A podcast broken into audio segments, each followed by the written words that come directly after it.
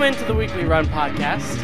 I'm Andy Larson. This is Eric Walden. We are the Utah Jazz beat writers for the Salt Lake Tribune. We're coming at you, 2 weeks and a day until the NBA draft on June 20th. Today's June 5th. And so we want to start talking about that a little bit.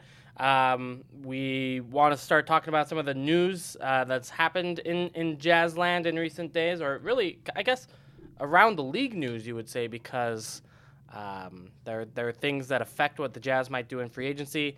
And, of course, we've got all these draft workouts and training and mini camps and those kind of things that we've had. And we've been at the Jazz's Zions Bank basketball campus facility at, so we want to kind of share what we've learned from those things and talk about what the Jazz might do over the next, well, not only just 2 weeks, but 3 to 4 weeks as we get into free agency a little bit. Sound good, Eric? Yeah, sounds good. Should we do draft or like free agency big kind of news first? Ooh, it's making me decide just something hard off the bat. Doesn't matter at all. Let's go sequentially. Let's go draft. All right, draft. Love it. All right, so the NBA draft, like we said, 2 weeks from now. We've had, I believe it's now 55, 54 prospects in, something like that. Many of them are not good basketball players, actually. They pretend that they're good basketball players, and they may even be good college basketball players, but they're not very good NBA players, and that much is clear. But there are probably 6 to 10 players that the Jazz have brought in that are conceivably draftable at 23, and then honestly, some of those guys may even slip to 53. I mean, we're kind of talking about a pretty wide range for some of these guys that the Jazz are bringing in, and especially for 2 weeks out, we don't know if some of these guys are going to go late 20s or late 50s. Like that's kind of unique for a draft this late in the process. Yeah, it was funny talking to Walt Perrin, the Jazz VP of player personnel, a few weeks ago during one of these workouts, and he made the comment that with some of these guys, it's going to be a thing where it's like very much in the eye of the beholder kind of a thing. I mean, it seems bizarre that, you know, a guy they're considering at 23 could still theoretically be available at 53, but that really seems to be the case with a lot of the prospects in this draft where, you know, it's just some guy a team is going to like better than, you know, some other team will, and so yeah, it'll be fascinating to see how that kind of unfolds because you're seeing some of these guys. Just looking at the various mock drafts, you know, you're seeing in some of them you know, a guy who like an Eric Paschall, for instance, mocked to the Jazz at 23. In a totally different draft, you see him mocked there at 53. Right. So yeah, it's kind of intriguing that way. It really, really does depend. Let's go kind of chronologically through at least what I consider the possibilities for the Jazz, that among the guys that they've brought in so far, knowing that they are going to bring in more of these players in over the next couple of weeks. But again, we want to talk about the players that we know and that we've talked to. So Grant Williams, the forward from Tennessee, he's a 6'7.5" guy. Basically, his idea is that he's a glue guy. He's a terrific defender. Showed that at Tennessee. You know, think of him. He's got a very big, wide body. Moves pretty well. Played mostly as a big in Tennessee, and will have to kind of move to the perimeter in the NBA. Kind of like the comparison there is like a PJ Tucker, but is very good at screening, at passing, and defending. So he's kind of a glue guy. You talked to Grant, I believe you did. Was he was one of the ones that was available to talk to? Yeah, right? Spoke to Grant. What was Grant like, and what do you think of him? He was a little more quiet than I expected. Okay. When his teammate Admiral Schofield came in, Admiral was like by far the more kind of outgoing and outspoken of the two. As I recall, Grant Williams a little on the quieter side. And yeah, as you mentioned, he's totally got that body type where he was a post player at Tennessee, where he was the two-time SEC Player of the Year, and yeah, probably going to have to be a little bit more of a perimeter guy in the NBA to make it work, just because even in this era of, you know, small ball four, like I guess like he can play a little bit there in those situations, but yeah, he's definitely going to have to get more adept at guarding perimeter guys. Yeah, and I mean and adding a three-point shot. That was the big thing that Walt brought up about him, is that in his opinion he'd been working very hard on kind of extending his range since the collegiate season had ended. Only took 46 threes during his college season, made 32.6% of them. Clearly, if he's going to be that four-man, which I think is probably his – basically, again, think P.J. Tucker. Yeah. He's going to be able to – he's going to need to take and make those three-point shots, which he was reluctant to do so in college. Sounds good. That's our Grant Williams. We're gonna only spend like a couple minutes on each of these guys. Yeah. Naz Reid. Let's talk about him. He came in actually for the same workout. Another big man. This one may be actually a big in the NBA too. 6'9.5". Played at LSU. Not a huge role player at LSU. But he's kind of a modern big in his ability to shoot. And shot 33% from three on 84 attempts, so over a two per game. Has a very nice wingspan, 7'3.5", standing reach of 9'1". Maybe not the fastest guy out there, and so that's kind of the concern with him. But he, because of his length, he can kind of get to the rim and finish a little bit. And is a good rebounder as well. Yeah, he's definitely a bigger guy. And I recall from speaking to Walt that day, Walt was a little more up on Naz Reid. He did mention the outside shooting that he had played in a system where, you know, totally the opposite of Grant Williams. Well, not totally the opposite, but whereas Grant Williams was definitely reluctant to shoot three-pointers, as you mentioned, Naz took over two a game. And so Walt liked that about him, said that the range was already pretty well developed, you know, with the caveat that, of course, you know, NBA range is a couple feet further than college range is, but thought that would be a fairly easy transition for him to make. But, yeah, as you mentioned, definitely a bigger guy. He's 6'10", 6'9.5", whatever, and easily over 250. He's a big, muscular dude. He can defend in the post, I would think. Kind of reminded me of, physically reminded me a bit of Derek Favors, but obviously is a little more adept at shooting the three-pointer, apparently, it sounds like. Did you guys talk to Nick Claxton or Shamari Pons? We did not get to talk to either of those guys. Okay, both of those guys are kind of mocked right now in the second round. I think it would be surprising for the Jazz to take either of those guys. Claxton, a big man from Georgia, kind of a 3-and-D big, if you will. Like, he can potentially shoot. He took some threes, let's put it that way, in Georgia, made them at Derek Favors' rates at 28%. From three, but is tall, lanky, 6'11", 7'2" wingspan, good rebounder, kind of skinny still. Shamari Pons is a guy that if you've watched college basketball for a while, you know he's been a very good scorer at St. John's. Score first point guard is very, how do I put it? He's finding his spot and getting there. Took 184 threes last year, made him at 35%, so like pretty good.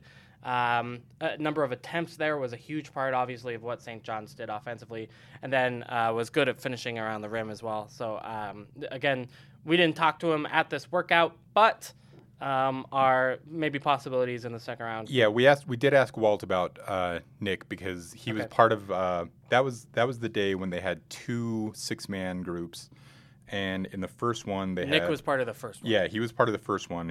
There were 4 big men and 2 guards in that group.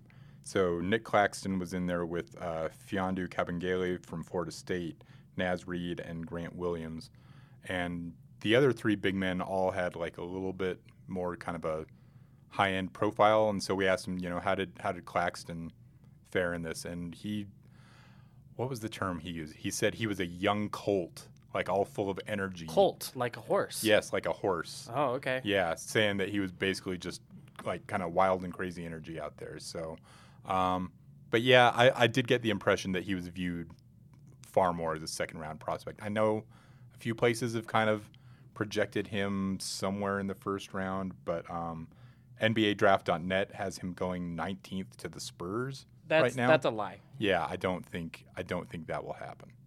I mean, I respect NBA Draft.net because they, you know, it's hard to do stuff, but their mock drafts are not always most accurate. Carson Edwards was also in that day's workout. I believe he was the second in that second part of the workout. He's maybe one of the best scorers in college basketball last year. 24 points per game was really good.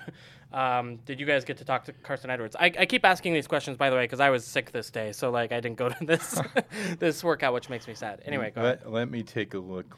He's a Purdue point guard. Purdue point guard. Can shoot really well. Again, 35% from three on 135 attempts.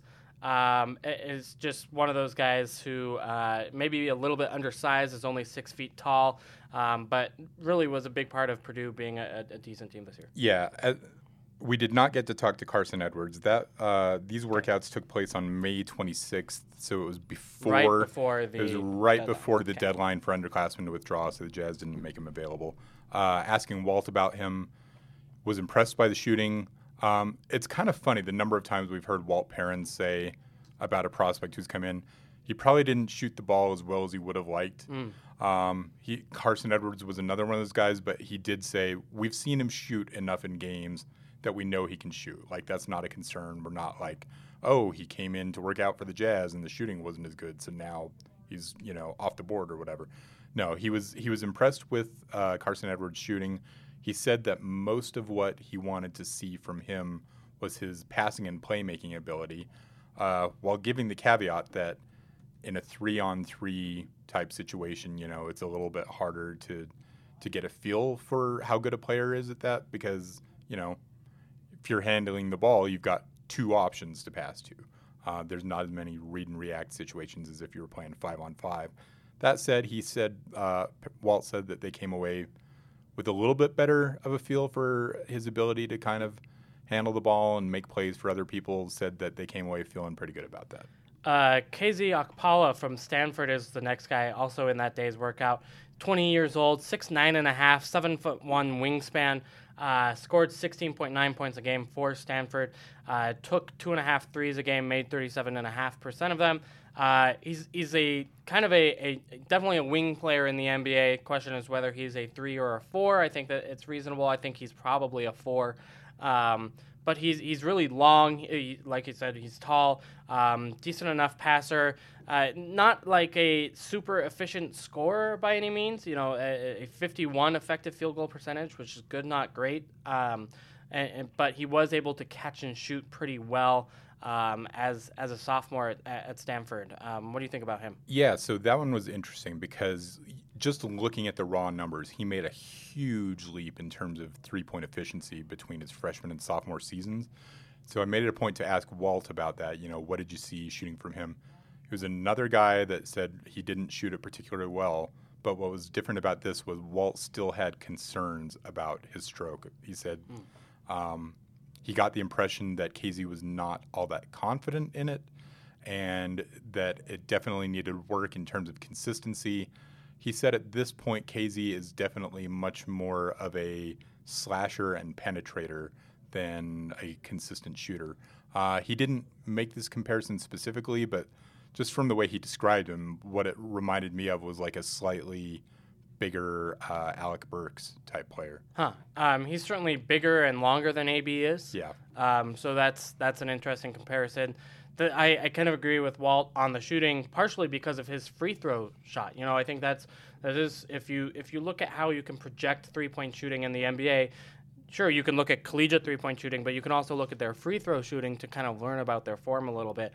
He was only a 67% free throw shooter for Stanford as a sophomore this year. So again, kind of showing that he maybe doesn't have that stroke. And while 37.5% is really good, only 2.5 threes a game for a guy who was their leading scorer last year shows that he's taking certain shots and not taking others. So, right. Yeah. I think that is a worry. I think that's, you know, but you're also not getting a perfect prospect at 23 and getting a 21 or 20-year-old guy who has that body is encouraging. You know, is an interesting idea. Yeah, and certainly the fact that he did make that kind of progress from year one to year two shows that, you know, perhaps that's something that he's putting effort into, improving, and that, you know, he recognizes he's not a finished product, and that, you know, that'll be something that he continues to improve upon as the years go by.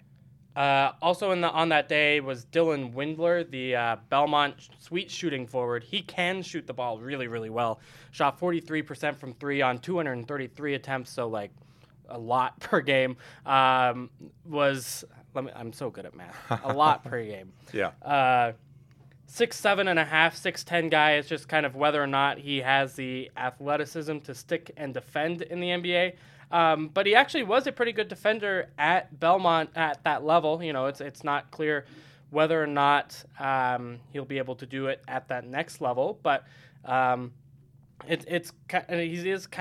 may be the best shooting player in this draft with his ability to shoot the ball. He is 22.7 years old, so he is old. You know, he was a senior at Belmont this year, but he best shooter in the draft is like a real possibility for him, and obviously NBA teams like shooting right now. Yeah, Windler was one of the guys who we got to talk to from that session because he's a senior, so therefore he couldn't go back. Yeah, and the thing that I recall for him, naturally he was another guy who said he didn't shoot it as well as he would have liked, but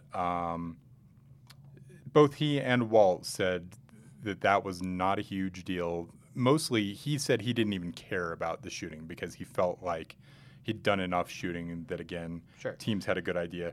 What he wanted to do was show that he was a capable defender, that he's, you know, able to stick in front of perimeter guys, that he's able to kind of handle the pounding and the banging and all of that.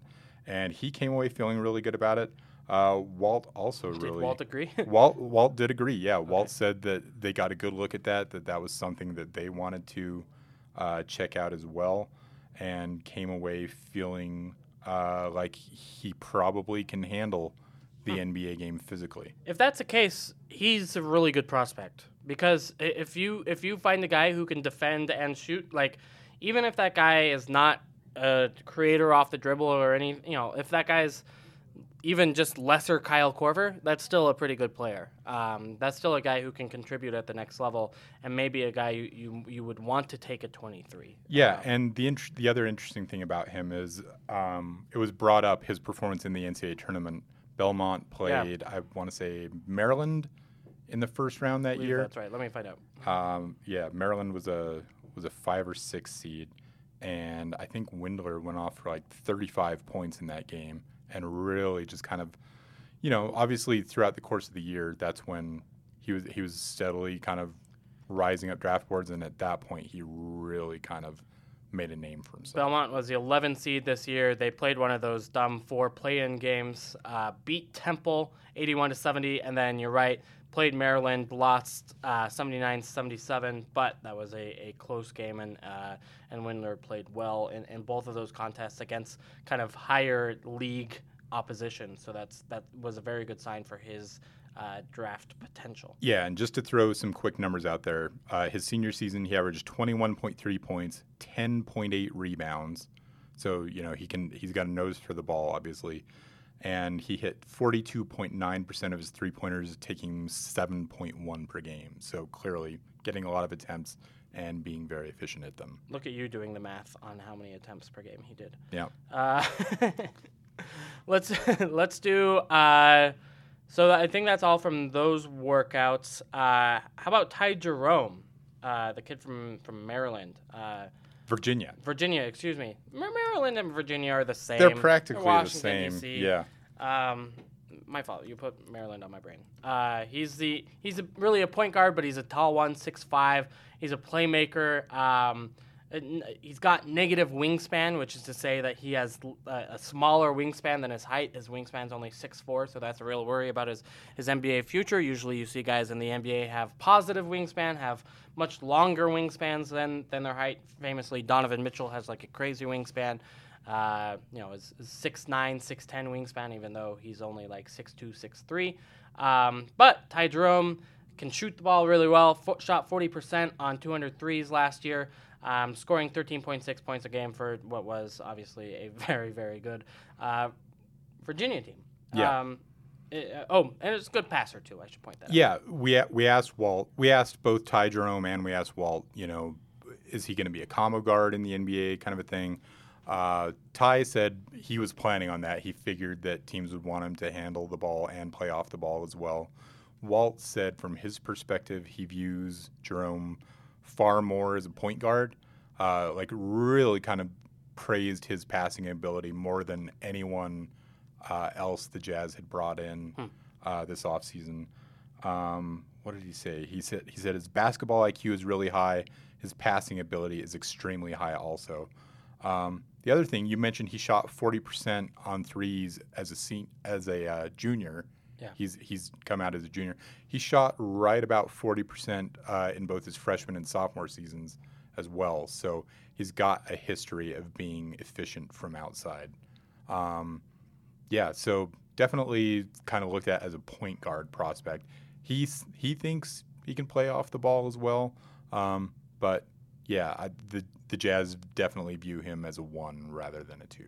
Interesting. And I think that's probably the right call, again, given how good of a passer he is. And quite frankly, just kind of his size, and it's going to be hard for him to defend two guards with that, like we said, that negative wingspan. But I think, 6'4", or 6'5" height, 6'4" wingspan is not terrible for a point guard in the NBA. And if you've got the passing and shooting to be able to do it, that's not bad.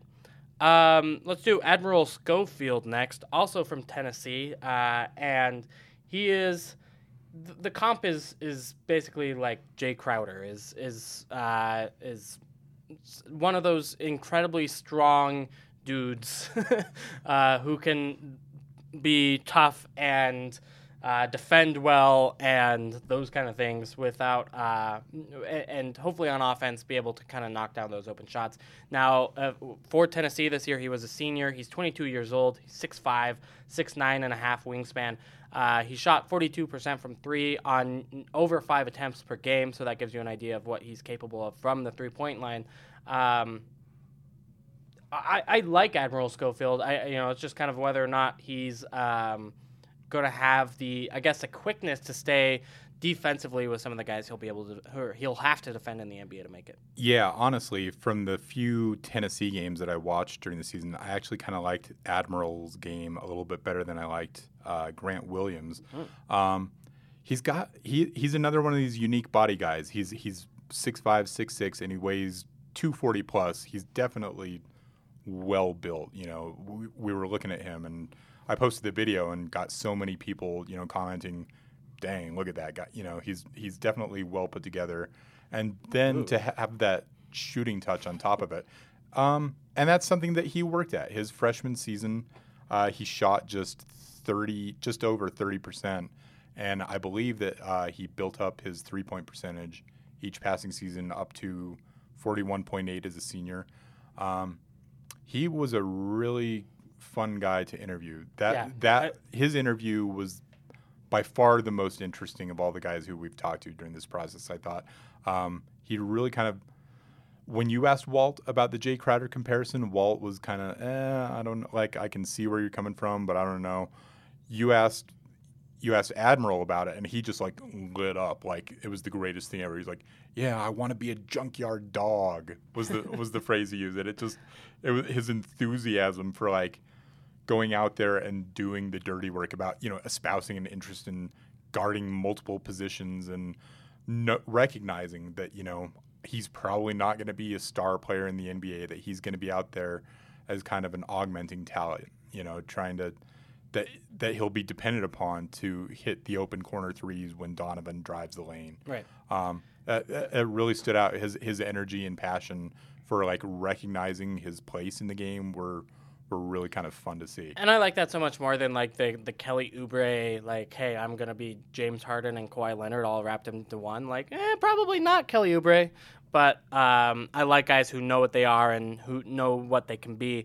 So the concern on Admiral is that he's shorter than Jay Crowder, right? Like, he's only 6'5", so, like, whether or not he can hang is a real question. He's... I think, again, like Jay Crowder, is a good but not great rebounder at the college level. Whether or not he can hang in the NBA as a rebounder is a question. If you're going to be playing at the four, what does he bring there?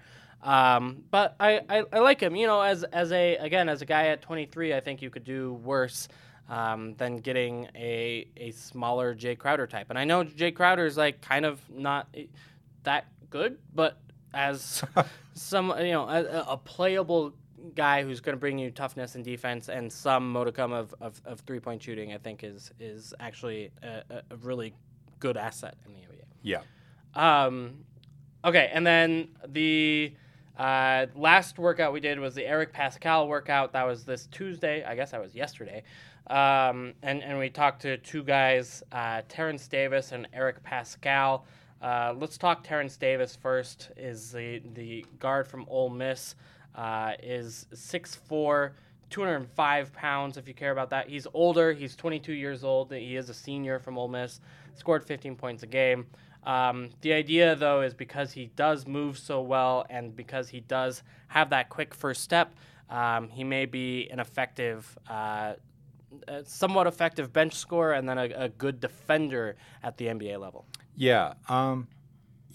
That's a pretty accurate description of the assessment of him. He's started to kind of he's been a little bit of a late riser up draft boards for sure. As teams have started kind of he didn't put up any kind of huge numbers, but yeah, there's teams who he's working out for are seeing these qualities that he can. Yeah, the quick first step, the defensive capability, I think, is what's really kind of. Precipitating his late rise. Yeah, he was a guy who went to Portsmouth, then went to the NBA's G League Combine, which is something they do. And then what the NBA did is invited a few guys that executives voted on to invite to the actual NBA Combine, and Davis was one of them. Yeah. So yeah, he's kind of intriguing. He definitely doesn't have like kind of the name recognition that a lot of these other guys who we've seen come in do. He doesn't have like the you know. I'm failing at the proper. My words are not working right now. Let me ask you. Go ahead. No, if you can think of the word "cool."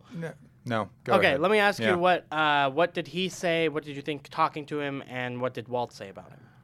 You know, I'm trying to remember what he was. That's the funniest thing because that was yesterday, and that's the one I remember. That was yesterday. I mean, he was.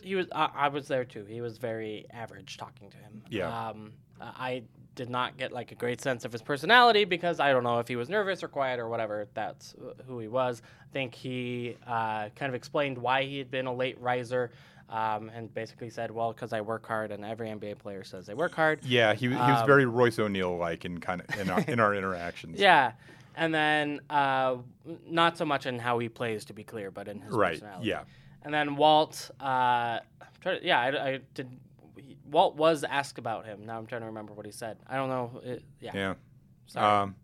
Sorry, Terrence Davis. If they end up drafting Terrence Davis, we will look bad. We'll pay a little more attention.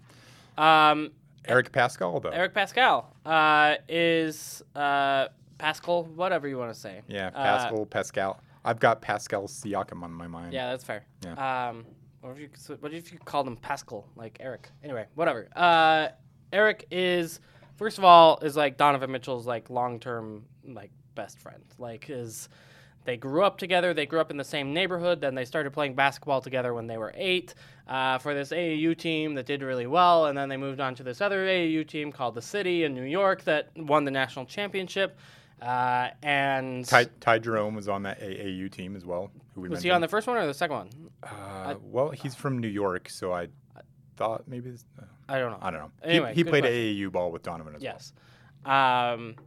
And Paschall, there are tons of, literally tons of internet pictures and videos of Paschall and Donovan getting along, as early as 10 years old. So BFFs. That they are that obviously close is cool. Obviously they still talk. He is how he fits in the NBA is going to be really interesting. He is the very nice comparison that the Ringer makes is young Paul Millsap, and you kind of see why. He's kind of got that big kind of softy frame. He's got those wide shoulders. Exactly, like Paul Millsap does. He's kind of got the all-around game that Paul Millsap brought to the NBA. Can shoot a little bit from 3, shot 35% this year, can kind of score inside, can kind of rebound, can kind of defend, is a very smart defender like Paul Millsap is.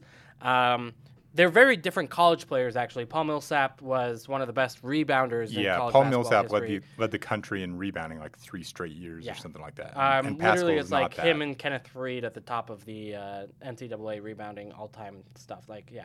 And Paschall's, not that good of a rebounder. But you kind of think of current NBA Paul Millsap, who has turned out to be like an average rebounder. And, you kind of imagine what Paschall could be. Now, the truth is that those jack-of-all-trades, master-of-none types sometimes have problems bringing that to the league, right? Like, if you're 75% good at everything at the college basketball, you may only be 50% good at everything in the NBA, and then it's like, okay, well, why are you on the floor? But if Paschall, who's already 22 and a half years old, can kind of bring what he brought to Villanova to the NBA, then he will be a good four-man. Yeah, the Paul Millsap comparison is interesting because it's definitely, in my eyes, like more late-career Paul Millsap than early-career Paul Millsap, just in terms of how their games compare, because the rebounding level is not there, but we saw Paul develop into a pretty decent three-point shooter. Yeah, I mean, he was an all-star. Later on. And I would say Paschall's already got that component to his game. Walt did rave that he's got NBA range already. So, and that's a good thing. Yeah. Again, the question is how much of it can he translate against bigger and better athletes? I do worry about these kind of players, but I think again at 23 is a reasonable fit. There are some mock drafts that have him in the second half of the second round, and then it's especially a good fit. I like him. I don't know what his upside potential is, and again he's an older prospect, but maybe that was a great Hubie Brownism on your part, by the way. What? Upside potential. I don't know what his upside potential is. I love Hubie. That was a compliment, by the way. Thank you. Hubie's great. Me and Hubie are the same about basketball. Practically the same in every way. Yep. That's our NBA draft. What do we do that for? Like 20 minutes, 20 something like that. I want to say probably closer to 30. Have you been stopwatching? 30. Yeah. Wow. All right. So then we got to do everything else pretty quick. Yeah. Let's run through it. We're not going to talk about the NBA Finals. You can get NBA Finals coverage better and elsewhere, and for stuff that doesn't matter to the Jazz. So the free agent talk right now is on D'Angelo Russell. This is according to Shams Charania. There's a possibility that he leaves Brooklyn. In other words, if Brooklyn is able to sign Kyrie Irving or Kevin Durant or Jimmy Butler or some of these players that are, all NBA, all star kind of players, they may be forced to lose D'Angelo Russell to whatever max restricted offer that some team gives him. And one of those teams that is interested in him is, again, according to Shams, the Utah Jazz. Now, again, a lot of things have to go right for the Jazz to be able to make a bid for D'Lo. The Nets can create up to 2 max cap spots, and they would have to use both of those max slots on someone, on better players than D'Angelo Russell, who you remember was an all-star last year. But if they do, then I do think that like he makes sense as a fit with the Jazz. Obviously, him and Donovan are very close. The Jazz clearly need a point guard. He fits with the timeline of the Jazz, being only 23 years old, I believe. And while he's not a crazy efficient player right away, he is a 20-point-a-game scorer, would put tremendous pressure off of Donovan Mitchell. Like Donovan, struggled with his efficiency in the playoffs. But again, just like from a talent point of view, getting D'Lo at the young player max makes a lot of sense if you can pull it off. Yeah, tell me if these numbers sound familiar to you. 21.1 points per game, 3.9 rebounds per game, 43.4 field goal percentage, 36.9 3-point percentage. Sounds pretty close to Donovan Mitchell, right? Those are Donovan Mitchell. Those were D'Angelo Russell's stats last year. Yeah. He plays the point guard pretty specifically, and so he did average 7.0 assists per game. His assists have gone up every year he's been in the league. And I liked last year that his assists went up and his turnover numbers stayed the same. He was, I think, 3.1 turnovers. Yeah, 3.1 turnovers a game each of the last 2 years, and he went from 5.2 assists per game to 7.0 assists per game. That's good. Like, he really did develop last year. I think he does need to develop. Like, the fear is you sign D'Angelo Russell and put him next to Donovan Mitchell, and you just have two chuckers, right? Like, you have two inefficient players that kind of put a ceiling on what your offensive efficiency can be. But those guys are so young, they're 22, 23 years old, that you can imagine them getting better. And you probably should imagine them getting better. And given the rate of improvement in D'Lo's career last year and what we know about Donovan Mitchell as a hard worker, I think it's fair to expect that improvement. Yeah, if what you're remembering about D'Loading is he was the guy who outed Nick Young's infidelity on the Lakers on social media and got traded for it. It's hilarious. I mean, in retrospect, it was so silly for Magic Johnson to trade him and say, oh, well, and then afterwards to justify it by saying, yeah, well, you know, we had the immature D'Angelo Russell, and now he's matured. It's like, imagine that. A guy who comes into the league as an 18 or 19-year-old is, like, immature at the time and might have the potential to, like, solve some of those issues. And we're seeing this both personality – well, maybe not personality-wise given his off-season – happening, right? But so in terms of a player, in terms of his on-court play, his game is definitely starting to mature. If you missed that, he did try to bring weed in through a fake Arizona can through security at an airport, and was caught for it. So a little stupid. Yeah, first of all, don't hide your weed in TSA is already looking at big drink cans, right? Yep. If it's more than 3 ounces, they're looking at it. So that seems like a really dumb place to put your weed. Yeah. That's discouraging. That was not very well thought through. I would also say his decision-making on the court has sometimes also been questionable. He does not always make the right play. Yeah. But he's not a finished product by any means, but that's the thing. He still is young enough and has shown the propensity for improvement that you have some hope that trend can continue. And quite honestly, I'm not sure you're going to do better as a point guard, right? To get a point guard in the next even 2 years. Mike Conley's a better player right now, obviously. Yeah. But D'Lo is much younger. You're going to get him for much cheaper. You're going to get him for longer. I think it makes some sense. If, again, the dominoes have to fall really, really well for the Jazz for it to be an option. But if it does, and they have to renounce him in order to sign some other guys, then I think the Jazz are real players to get him. I would describe that as mutual interest. His relationship with Donovan is definitely kind of an X factor in that situation. Yes. Speaking of mutual interest, Tobias Harris and the Utah Jazz, similar kind of story. Does sound like Tobias Harris may be more likely to leave Philly than D'Lo is with Brooklyn. I don't think that he was 100% happy with all the happenings there with not only Ben Simmons and Joel Embiid, but Brett Brown and not only, and again, it wasn't just his role, it was all the personal factors on that drama. Team. Yeah. Yeah. And so, I think whether or not Jimmy Butler stays, I think if Jimmy Butler stays, Tobias Harris is actually pretty unlikely to stay. If he leaves, I think he may be more likely to stay. But if he does leave, Tobias Harris, apparently his number one choice is Brooklyn. That's something I've heard, first of all, has been reported. Second of all, that's something I've heard separately as well.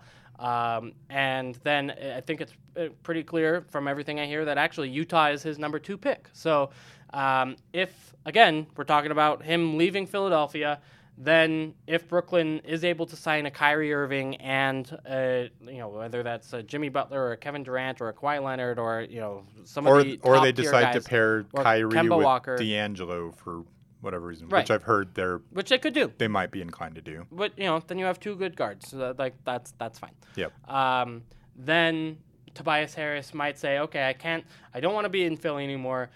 Brooklyn's no longer an option because they sign better players. I'm going to sign a max deal with the Utah Jazz. And that honestly has a pretty good chance of happening. I don't think it's a above 50% chance, but I think it is like a 25 to 45% chance. Let's put it that way, that the Jazz do end up with Tobias Harris after this offseason. Yeah, I mean, it really is interesting because as you mentioned, the role is one thing. He went from being the top offensive option on the Clippers to third or fourth on the Sixers, depending on how you view Ben Simmons.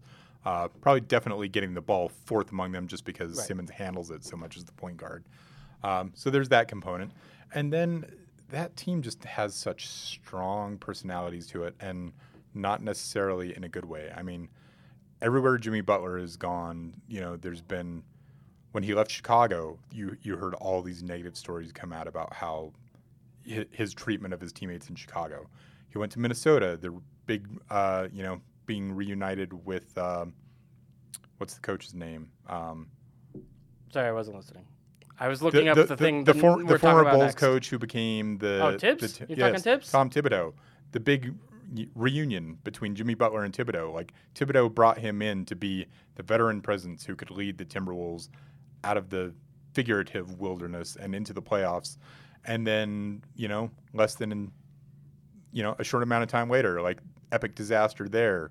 And he's calling out teammates in practice and not in typical Jimmy ways. Butler's not fun. Yeah. So, if Jimmy Butler stays in Philadelphia, which we've heard that they intend to offer him the max to return, that really kind of, if that is what Tobias Harris found off-putting about Philadelphia, you'd have to think the Jazz have an excellent shot because everything we know about the locker room is that they're the opposite of that. But I do think that it's more likely that Jimmy Butler leaves Philly than stays in Philly, for what it's worth. Yeah. Like, I think it's more likely he goes to L.A. In either the Lakers or the Clippers configuration of that than stays in Philadelphia. And so then maybe Tobias Harris stays with Philly, and then everything we've talked about is moot. Sorry, not mute. But... No. Hey, like I said, 25 to 45% chance. So many dominoes have to fall correctly for these things to happen. The best part about putting a percent odds on something that happens is that it will only happen once, right? Like there aren't a gazillion like Tobias Harris free agencies that we can test my theory against. Yeah. And so if whether or not he comes or goes, I can be like, well, I was one of the first people to say that it was a realistic possibility. And if he doesn't, I'm like, well, look, I said it was only a 25 to 45% chance. Like, what do you want? That's not greater than 50%. Wait to hedge your bets there. Yeah, absolutely. But 25 to 45% chance, let's say 35% chance that Tobias Harris is a Utah Jazz man next year. One last thing, the Jazz are hosting currently in the Zions Bank basketball campus right this second a free agent mini camp with all of the weirdest players you can imagine that do not have basketball jobs right now. They want to play in the NBA. They want to play for the Utah Jazz in these free agent mini camps. There are some fun names. This is the most fun roster of the Jazz minicamp that I've had since I covered the team, which has been since 2013, or at least that's how long I've been getting PR emails from. I did cover the team actually a little bit before then. But so they brought in Bebe Nogueira. Do you remember him? Bebe? Lucas Nogueira? Yes. Yeah. His name is Bebe, though. Is it nickname. Now? No, that's his nickname. That's okay. What everyone calls him, Bebe. Oh, all right. I just remember him as Lucas. No one calls him Lucas. What? I know. That's he's Brazilian. I should have recognized that. He's the new Nene. It's not the same. Who once upon a time was Maybrenner Hilario. There's Cameron Payne. Cam Payne. You may remember him as the point guard that was traded to the Chicago Bulls, and the Chicago Bulls worked him out, and immediately their coaches were like, "Uh-oh, he's not an NBA player." Oops. And then that coach's evaluation. I'm not making that up. That's a direct quote that then he leaked to the media the next day, and so that was bad. That was a bad thing. When the first week when you acquire a new player, the word is in the newspapers that, oh, this guy cannot make it at the NBA level. Another former first-round pick did not make it. Yep. Justin Patton literally was drafted 16 2 years ago, number 16. You liked him at the time? 2017, yeah. I mean, yep. I get why I liked him. He's had foot issues. He's 7 feet tall. He's like 7'3 wingspan. He's what, a Timberwolves pick? Athletic AF, yes. Yeah. And then his foot exploded, and then it exploded again. It broke, to be clear. It was a broken foot. That's really bad.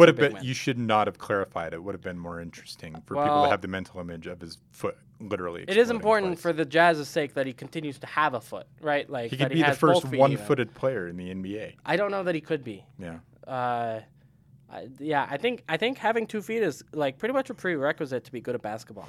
Like at least NBA certainly helps with the sneaker endorsements. I don't know. I think nobody wants to be selling just one shoe. I disagree. I think there were profit margins in that. You could sell they sell two shoes for $100. You could sell one shoe for $70. Yeah, but I mean, how many people are going to be just looking to buy one shoe? Some people.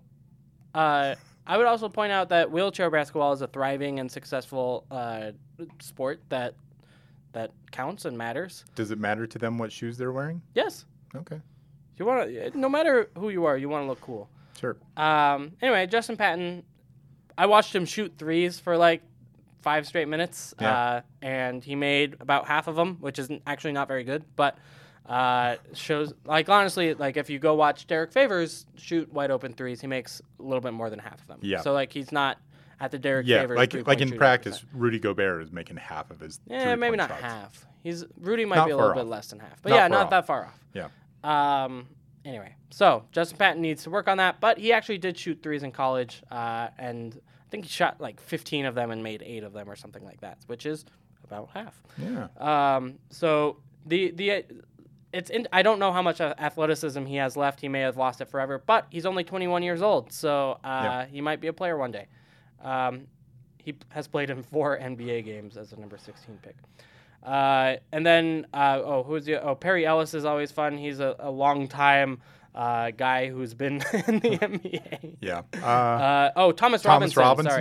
Former lottery pick out of Kansas. Former number 4 pick, right? Yeah, 4th overall. You're correct. And Thomas Robinson certainly exists. Certainly he played for the Lakers, right? Yeah, he was the 15th man on the Lakers a few years ago, which gives you an indication of where his has career played 313 been. NBA games as the number 5 pick. Sorry, in 2012. Okay. To the Sacramento Kings, never get drafted by the Kings. I was right there with you. I thought I could have sworn it was 4th, but I'll take your word for it. No, that's what the internet says, and the internet is always right. Yeah. If you can trust anything in this world, it's definitely anything that's on the internet. And then former stars Willie Reed, Tanner McGrew, Trishawn Fletcher, Isaac Haas all participate. Oh, Jarris Lyles as well. Yeah. Stanton Kidd played for the Jazz Summer League team last year. There's a overseas guy named Andre Spalvin who's decent, apparently.